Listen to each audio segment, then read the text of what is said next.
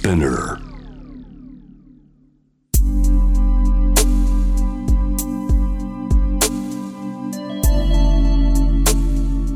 眠らない街六本木。高層ビルの一室に現れる深夜の保健室。重たいドアの向こう側。ここでは誰もが飾らない言葉で語り始める。心の声を聞き出す。特別な聴診器を持って迎えるのは酒と涙と哀愁をこよなく愛する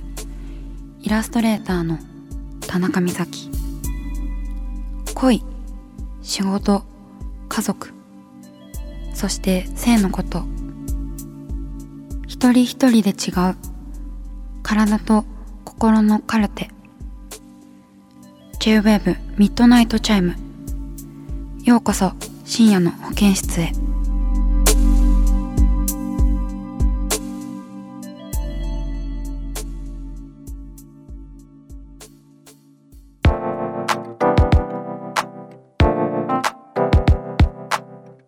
田中美咲がお送りしています。深夜の保健室ミッドナイトチャイム。今夜は熊本からのリモート放送でございます。今はですね自宅のまあリビングでお話ししてるんですけどうちのリビングなんかちょっと変な作りでリビングに近いところにまあキッチンがそばにねありまして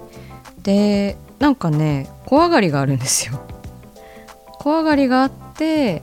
でそこにまあソファーとか置いているんですけどだから何なんだろうこのスペースはダイニングになるのかな。まあすっごいキッチンに近い場所であのーお送りしております。でそんなキッチンでですね今夜はあのービールをね飲みながらあのー厚揚げ焼いた厚揚げをつまみにお送りしております。はい。もうね第1回のこのなんか晩酌コーナーで だいぶ渋いというか なんか当たり前すぎるっていう感じのものなんですけどであれですね。でもまあすっごい定番なんですよ私にとって、まあ、厚揚げのおつまみって。ていうかなんか年齢を重ねると厚揚げしか食べれなくなるっていうか お肉とかでお酒飲むって感じでも全然なくて。でそうですね。熊本に来るとあの今日はちょっと違うやつなんですけど糸島揚げっていうあの福岡の方にある糸島っていう島があってそこで作られている糸島揚げっていうあの厚揚げなのかな？があの熊本のスーパーでもよく見るんですよね。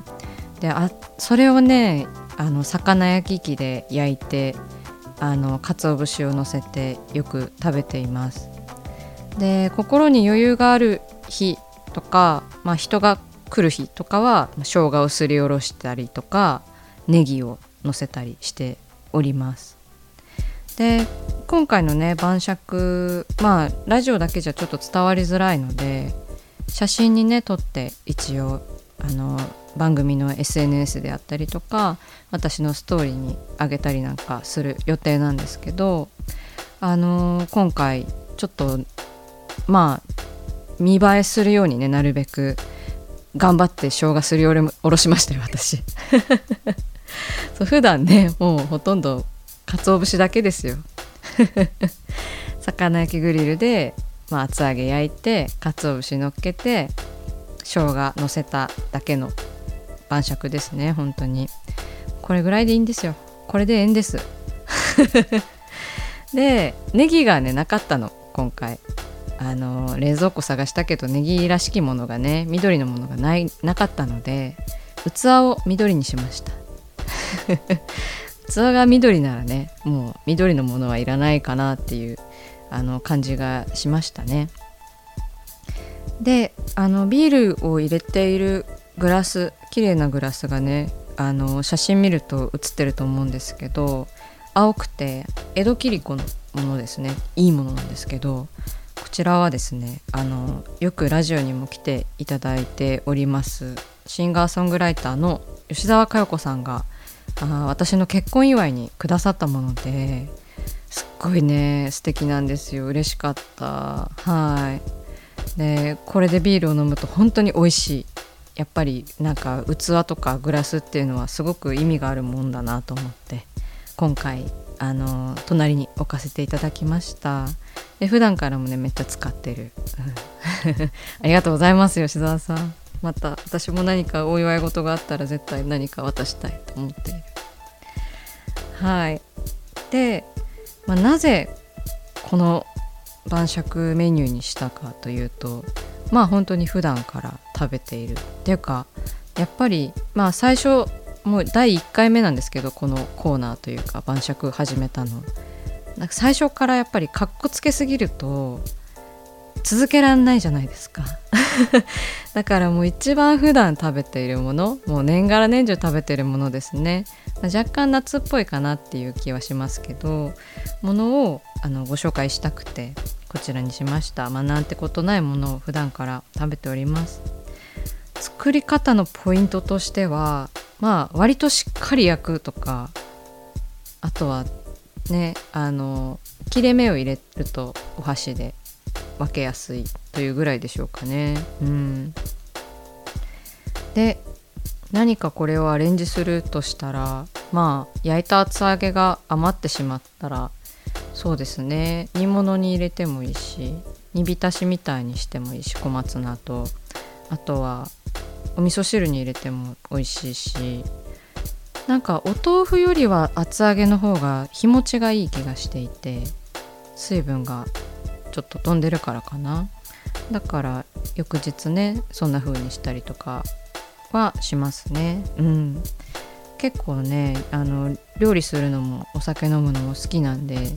気がついたらこう米を炊いていないとかっていうことは夜ご飯よくありますね。つまみとお酒だけでお腹いっぱいになっちゃうみたいなね。うん。でだいぶね私も今食べて飲んでちょっとほろ酔いになってきたところで番組に寄せられたメッセージを紹介していきましょう。ラジオネーム豆まいたおかゆさん北海道の方です。ずっとインスタグラムを見ていた美咲さんがラジオをやっていることを最近知り初めてメールを送ります。私は19歳の頃から4年半お付き合いしていた14歳年上の恋人がおりました。初めて心から愛し結婚すら考えた特別な方でした。大好きなまま私からお別れを告げそれから半年経ちましたが今後誰かを本気で好きになれるのだろうかという気持ちになっています。あと何年恋人を作れないんだろうかと思うと体だけのお相手を見つけてもいいのかもしれないとすら感じてしまいます。そういう相手を作ることは自分を大切にしていないことになるのでしょうか？ご意見をお聞かせいただけますと幸いです。とのことです、えー、豆まいたおかゆさんメッセージありがとうございます。ねえ19歳の頃から4年半お付き合いしてということでしかもかなり大人の方とねお付き合いされてたんですね。それはなんかそうですねお相手がどんな方かわからないけど何かこうまあ年の差の分だけやっぱり経験値であったりとかはね向こうの方があの増しているので、まあそ、それでなんか良い部分とそのぶつかり合ってしまう部分いろいろあったと思いますね。でまあ自分も心から愛したけど自分からお別れを告げたっていうことで何かあったんでしょうねでも何か すごいカラスが鳴って鳴いてる そうあのお二人の間にね何があったかっていうのはこのメッセージからはちょっとわからないんですけどまあ大きな出会いで大きな別れだったということですよね。でなんか体だけのお相手を見つけてもいいのかもしれないっていうのはについてはあの体だけの関係をなめるなという ところでしょうかね。はい、でそういう相手を作ることは自分を大切にしていないことになるのでしょうかということなんですけどまあ相手も大切にできないよねその自分を大切にできていないということは。はい、だからあの自分を大切にしないため自傷行為のようなためにその体の関係をさまざまな人と持つっていうのは私はおすすめできません。うん、あの減ります体は 体は減るのであのやっぱり大きな別れのせいにしてこう自分からこう体を減らすためにダメージを与えるための自傷行為としてあのそういった相手を作るのはやっぱり自分にも相手にもちょっと失礼なことになってしまうのでこうおすすめは私からはしません。はい豆まいたおかゆさんメッセージありがとうございました。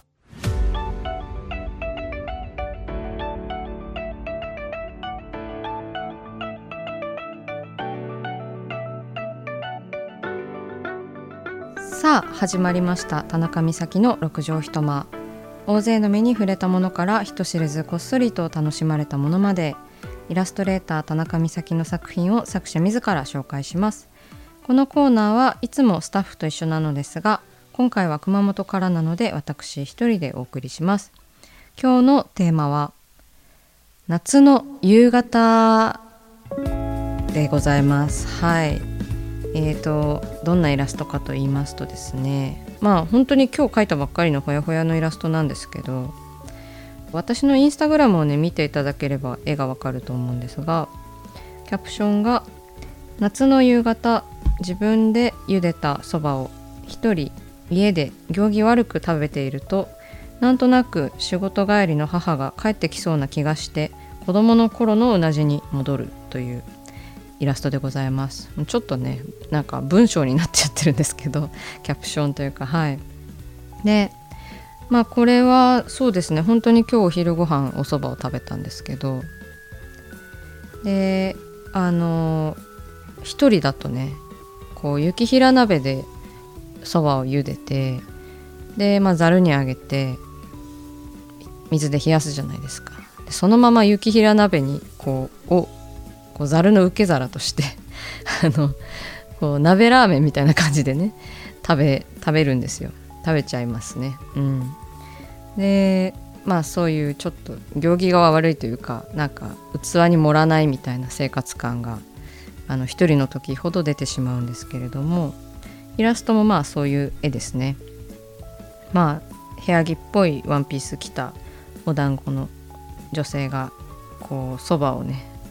なんかしかも片膝立ててますね。椅子の上で。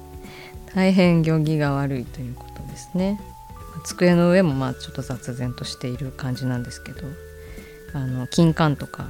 リモコンとかティッシュとかが置いてあってね。そうそういった絵になっております。なんかこういうこう体験で子供の頃の記憶がふっと蘇ることって皆さんもなんかありません？今日の外の空気ちょっ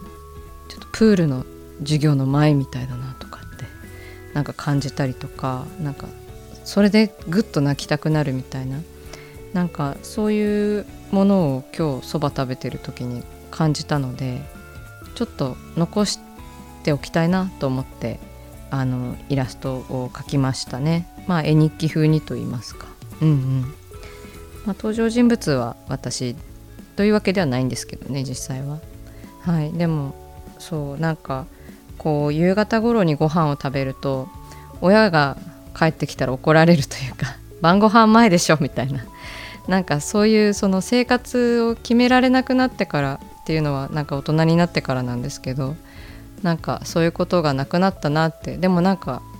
そういう親から禁止されたことをこう、まあ、禁止ってほどねあの厳格ではないんですけど晩ご飯前でしょって言われていたことを一人でしているとまあ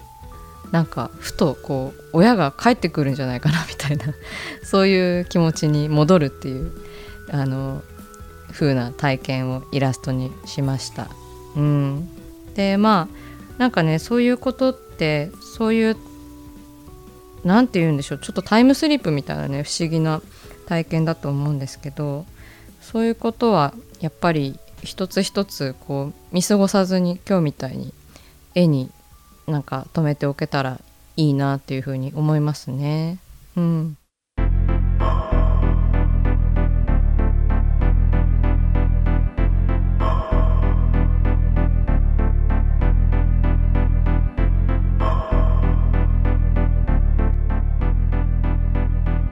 の中だから話せる。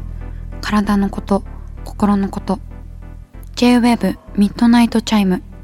公式サイトとインスタグラムは24時間オープンしています。あなたの悩み番組へのメッセージお寄せください。来週もイラストレーターの田中美咲が